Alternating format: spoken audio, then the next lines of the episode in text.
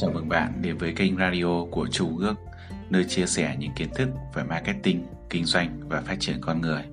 Bạn có thể kết nối trực tiếp với Chu Công Ước thông qua số máy 0973 815 458, email công ước việt nam gmail.com. Cảm ơn bạn.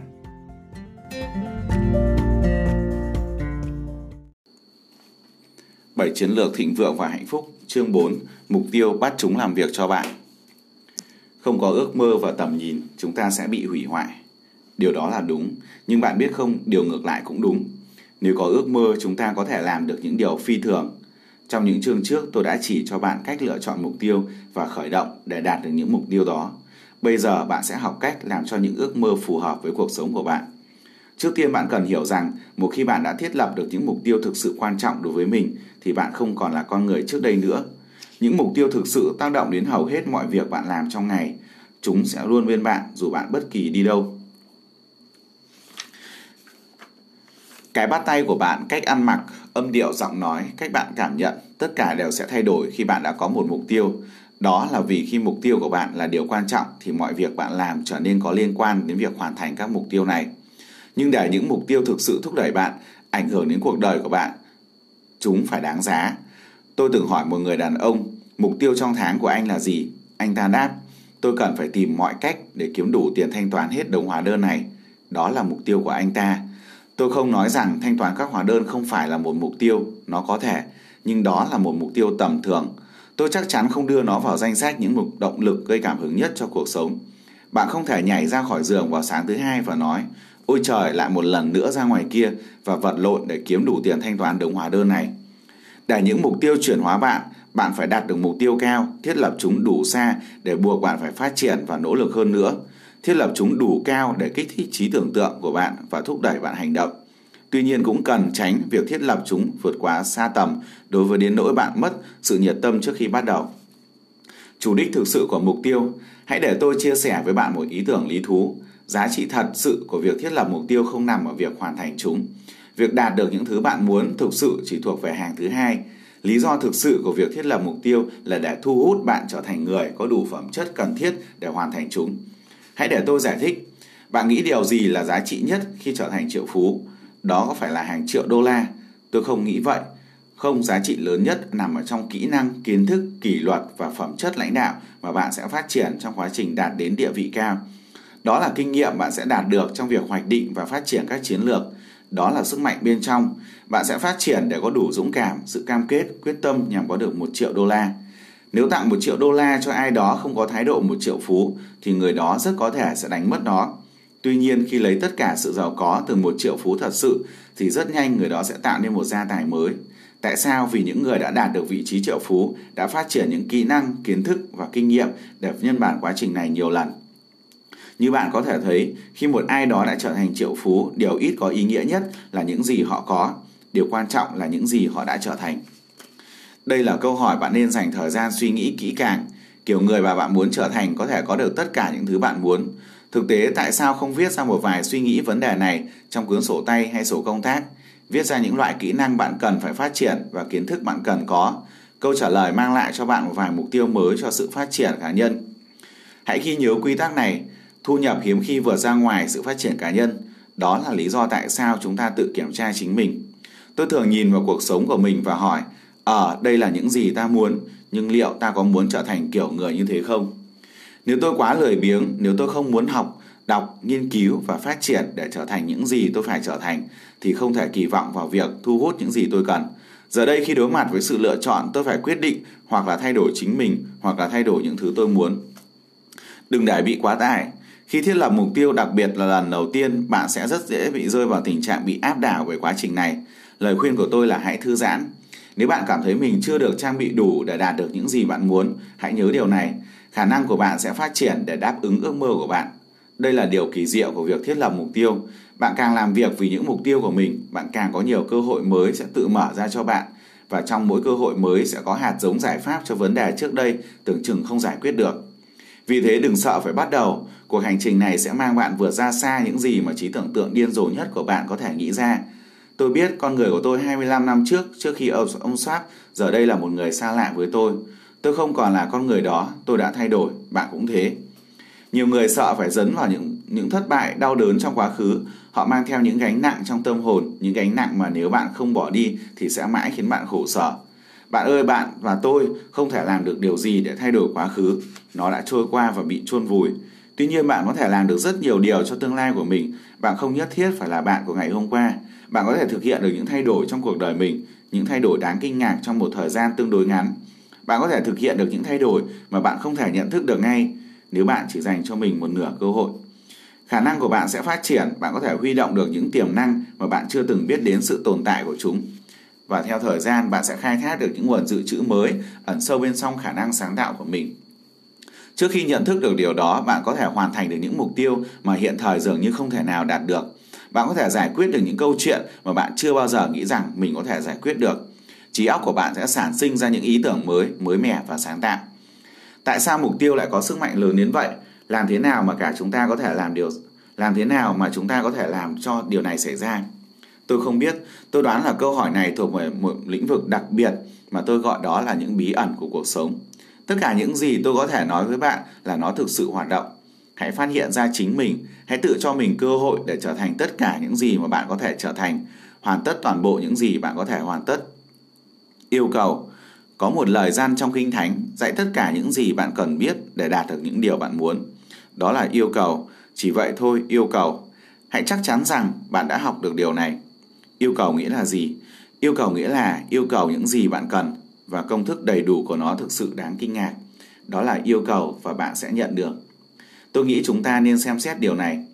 Trước tiên yêu cầu sẽ khởi động quá trình nhận được. Việc yêu cầu cũng giống như nhấn nút kích hoạt cỗ máy lạ thường cả về trí tuệ và tình cảm. Như tôi đã từng nói, tôi không biết cách thức hay lý do nó vận hành, nhưng tôi biết chắc chắn là nó có vận hành. Có rất nhiều thứ làm việc tốt dù chúng ta có hiểu được cơ chế vận hành của chúng hay không, chỉ cần vận hành chúng. Một số người không bao giờ khởi động vì họ bận nghiên cứu gốc rễ và sẽ có những người khác chọn cách hái quả trong khi nghiên cứu gốc rễ. Tất cả phụ thuộc vào việc bạn muốn bắt đầu từ đâu. Tôi khuyên bạn nên bắt đầu từ việc yêu cầu. Thứ hai, nhận phần còn lại của công thức trên không phải là vấn đề. Bạn không phải làm việc với phần nhận, nó là tự động. Vì thế nếu nhận không khó khăn gì thì vấn đề nằm ở đâu? Đó là thất bại trong việc yêu cầu.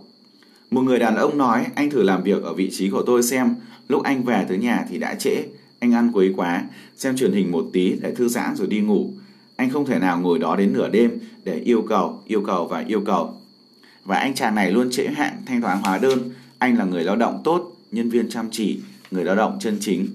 Nhưng bạn phải làm tốt hơn cả những việc bạn cật lực làm và chân thành suốt cuộc đời mình nếu không muốn kết, kết thúc trong đổ vỡ và nghèo túng. Bạn phải trở nên tốt hơn cả những người lao động tốt, bạn phải là một người yêu cầu tốt. Anh ta nói giờ thì tôi đã hiểu, suốt cả 5 năm qua tôi đã thức dậy mỗi ngày và hết sức cố gắng, nhưng không có nơi nào trong nhà tôi có danh sách những thứ tôi yêu cầu trong cuộc sống. Còn bạn thì sao? Danh sách của bạn thế nào? Thứ ba, những gì bạn có thể nhận được cũng giống như đại dương, có rất nhiều. Thành công không bao giờ thiếu. Nó không hữu hạn đến nỗi khi đến lượt bạn thì mọi thứ đã được phân phát hết. Không không. Nếu điều đó đúng là gì? Vấn đề là hầu hết mọi người đến đại dương cơ hội này với một chiếc muỗng canh. Bạn có hình dung ra hình ảnh này không? Một cái muỗng canh với kích thước của đại dương, liệu tôi có nên gợi ý với bạn một muỗng canh và một thứ gì đó lớn hơn không? Một cái xô thì thế nào? Đó có thể không phải là thứ tốt nhất bạn có thể làm, nhưng ít ra cũng sẽ không làm lũ trẻ cười nhạo bạn. Có hai điều nữa về yêu cầu. Thứ nhất, nó là yêu cầu một cách thông minh. Đừng lý nhí trong miệng, bạn sẽ không có được bất kỳ thứ gì bằng cách nói lý nhí. Phải rõ ràng, phải cụ thể. Yêu cầu một cách thông minh cũng bao gồm việc trả lời được câu hỏi về đặc điểm của những gì mà bạn yêu cầu, chẳng hạn như chiều cao, chiều dài, giá cả, thời gian, kích thước, mẫu mã, màu sắc. Hãy mô tả những gì bạn cần, định nghĩa nó, nên nhớ mục tiêu sẽ được định nghĩa tốt cũng giống như nam châm, bạn càng đẽo gọt tốt, chúng hút càng mạnh. Thứ hai, yêu cầu với sự tin cậy. Tin cậy là phần trẻ thơ trong bạn. Điều này có nghĩa là bạn tin sẽ có được những gì bạn muốn. Hãy tin theo cách của một đứa trẻ, tin tưởng mà không hề có chút bi quan, yếm thế của phần lớn con người người của phần người lớn trong bạn. Bạn thấy đó phần lớn chúng ta trở nên quá bi quan, chúng ta đã đánh mất sự ngây thơ tuyệt vời đó, niềm tin và hy vọng trẻ thơ. Đừng để điều này ngăn cản bạn, hãy tin tưởng và có niềm tin vào chính bạn và mục tiêu của bạn. Hãy hào hứng đúng như một đứa trẻ, hãy nhiệt thành như trẻ con, không có thứ gì có thể lan tỏa nhanh hơn. Trẻ con nghĩ chúng có thể làm được mọi điều, chúng muốn biết mọi thứ. Thật tuyệt vời, Chúng ghét phải đi ngủ vào buổi tối và vội vàng nhảy ra khỏi giường vào buổi sáng. Trẻ con có thể hỏi cả ngàn câu hỏi và ngay sau khi bạn nghĩ rằng mình đã có thể rút ra để làm việc của mình thì chúng sẽ hỏi thêm cả ngàn câu hỏi khác. Nhưng dĩ nhiên sự tò mò của chúng là một đặc tính cao quý. Khi kích hoạt cảm giác tò mò nhiệt thành trẻ thơ của chính mình, bạn sẽ dễ dàng trở thành người yêu cầu thành thục hơn. Thiết lập mục tiêu và quản lý thời gian Quản lý thời gian là chủ đề phổ biến trong thời đại ngày nay. Có rất nhiều cuốn sách, băng từ, hội thảo nói về chủ đề này và rất nhiều người đang khao khát thông tin về phương thức sử dụng thời gian hiệu quả hơn. Thế còn bạn, liệu bạn có muốn trở thành người quản lý thời gian tốt? Thế thì bạn cần phải hiểu điều này. Nếu bạn không có mục tiêu thì bạn không thể quản lý thời gian hiệu quả. Năng suất là kết quả của những mục đích xác định rõ ràng. Việc phân bổ thời gian không có ý nghĩa thiết yếu nếu những mục đích không được xác định chắc chắn và sống động trong tâm trí. Nó đơn giản vậy đó. Đây là một trong những điều lý nhiều lý do tại sao việc viết ra những mục tiêu trên giấy lại quan trọng đến vậy. Những ưu tiên, một trong những khó khăn chúng ta phải đối mặt trong thời đại công nghiệp hóa là sự mất cảm giác về mùa. Không giống như người nông dân với những việc cần ưu tiên thay đổi theo mùa, chúng ta trở nên không còn bị ảnh hưởng bởi nhịp điệu của cuộc sống. Hệ quả là chúng ta không cân bằng được với những điều chúng ta ưu tiên. Tôi sẽ minh họa những gì tôi đã nói.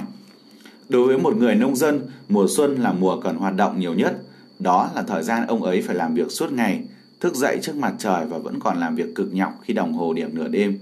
Người nông dân phải duy trì trang thiết bị chạy hết công suất vì chỉ có một khoảng thời gian ngắn để gieo trồng mùa màng của mình. Thế rồi khi mùa đông đến thì ông ấy chỉ còn một ít công việc để giữ cho mình vẫn bận rộn. Ở đây có một bài học, học cách sử dụng mùa của cuộc sống. Bạn cần phải quyết định khi nào thì dốc hết sức, khi nào thì cần thong thả, khi nào thì cần thận dụng và khi nào thì có thể để cho sự việc tiến triển. Bạn có thể dễ dàng duy trì giờ làm việc công sở từ năm này sang năm khác và đánh mất cảm giác tự nhiên và những điều ưu tiên và chu kỳ. Đừng để năm này trộn lẫn vào năm khác trong một chuỗi dường như bất tận những nhiệm vụ và trách nhiệm. Hãy để tâm đến mùa của riêng mình để đảm bảo rằng bạn vẫn luôn ý thức được giá trị và bản chất của mọi điều. Chính và phụ, một phần quan trọng trong việc thiết lập những việc ưu tiên là học được cách tách biệt những điều phụ trong cuộc sống khỏi những điều chính yếu. Đây là câu hỏi tốt để hỏi chính bạn bất cứ khi nào bạn cần phải ra quyết định. Đó là điểm chính hay điểm phụ. Bằng cách hỏi như vậy, mối mục tiêu luôn nằm trong đầu, bạn sẽ giảm được nguy cơ dùng thời gian chính cho những dự án phụ. Còn một điều nữa mà bạn cũng cần phải nhớ là đừng dùng thời gian phụ cho những việc chính. Người ta dễ dàng trộn lẫn các giá trị này. Bố mẹ dành 3 giờ để xem TV và chỉ dành 10 phút để chơi với con cái. Một nhà quản lý dành gần hết ngày để điền vào những bảng biểu và dành rất ít thời gian để khích lệ nhân viên. Những con người này đã đánh mất khả năng nhận biết cái gì là quan trọng, cái gì là vụn vặt. Khái niệm tương tự cũng áp dụng cho tiền bạc. Đừng tiêu những món tiền quan trọng cho những thứ không quan trọng. Và ngược lại, đừng tiêu những món tiền phụ cho những thứ chính. Một số người tiêu cả đống tiền cho thức ăn để bồi bổ cơ thể và dành ra rất ít cho những món ăn tinh thần. Nếu bạn tiêu nhiều tiền hơn cho kẹo thay vì sách và băng từ để tạo cảm hứng cho tâm hồn, chẳng phải là điều ngu ngốc hay sao? Cách tốt nhất để sử dụng thời gian và tiền bạc là đưa vào đó những giá trị tối đa. Đó được gọi là đầu tư cẩn trọng để đạt đến kết quả tối đa. Tập trung, bất kỳ vận động viên chuyên nghiệp nào cũng có thể nói cho bạn biết về cái giá khủng khiếp mà phải trả cho sự thiếu tập trung. Bạn chỉ cần một khoảnh khắc mất tập trung sẽ đánh mất vị trí số 1 cũng như những món tiền lớn. Đừng để điều đó xảy ra với bạn. Tập trung tối đa vào mọi thứ bạn làm. Khi bạn viết một bức thư, hãy tập trung. Đang cố gắng giải quyết một vấn đề, hãy tập trung. Đang có một cuộc nói chuyện, đúng rồi, tập trung. Bạn có thể khó lòng tin được ảnh hưởng của điều này trong cuộc sống của bạn. Dĩ nhiên cần có thời gian để trí óc của bạn lang thang, nhưng bạn chỉ nên làm điều đó trong khoảng thời gian bạn đã dành riêng cho việc này. Và khi bạn đi lang thang, đừng làm việc gì khác, hãy đi dạo trên bờ biển hay lái xe trên núi, rời xa những áp lực của cuộc sống. Hãy để làn gió nhẹ thổi mát qua mái tóc của bạn và để đầu óc của mình bay bổng, mơ mộng. Điều đó tốt cho bạn. Nhưng chỉ làm điều đó vào lúc bạn đã dành riêng như là thời gian mơ mộng, còn tất cả thời gian khác hãy tập trung liều lượng hiện thực. Còn một điểm cuối cùng để xem xét, ngay cả với kế hoạch hành động được cân nhắc cẩn thận nhất, bạn vẫn có thể không đạt được những gì bạn muốn. Tôi biết làm sao tôi có thể nói điều đó sau khi dành rất nhiều thời gian để chỉ cho bạn cách để đạt được những thứ bạn muốn. Có phải tôi là kẻ nói hai lời? Tại sao không bạn không đạt được những điều bạn muốn bởi đó là cuộc sống, đôi lúc trời đổ mưa đá lên mùa màng của bạn và hủy hoại mọi thứ. Thỉnh thoảng mọi con mối cuộc đời gặm nhấm trên nền móng của bạn, như vậy không công bằng. Bạn bảo có lẽ không, nhưng đời đó là cuộc sống nên chúng ta chấp nhận nó vậy. Tuy nhiên tin tốt là có rất nhiều tin tốt. Nếu bạn làm theo hệ thống của tôi đã chia sẻ với bạn, bạn sẽ đạt được rất nhiều thứ hơn cả mức nhiều.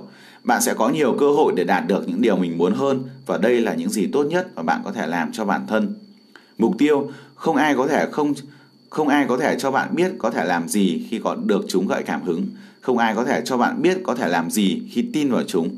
Không ai có thể cho bạn biết điều gì sẽ xảy ra cho bạn khi bạn hành động dựa trên chúng. Chỉ cần thử làm theo hệ thống này trong 90 ngày, chỉ cần thử nó, nó có thể vận hành với bạn và thậm chí còn tốt hơn với tôi. Tôi mong cầu điều đó cho bạn. Như vậy chúng ta vừa hoàn thành xong chương số chương số 4 mục tiêu bắt chúng làm việc cho bạn. Ok, xin chào và hẹn gặp lại bạn.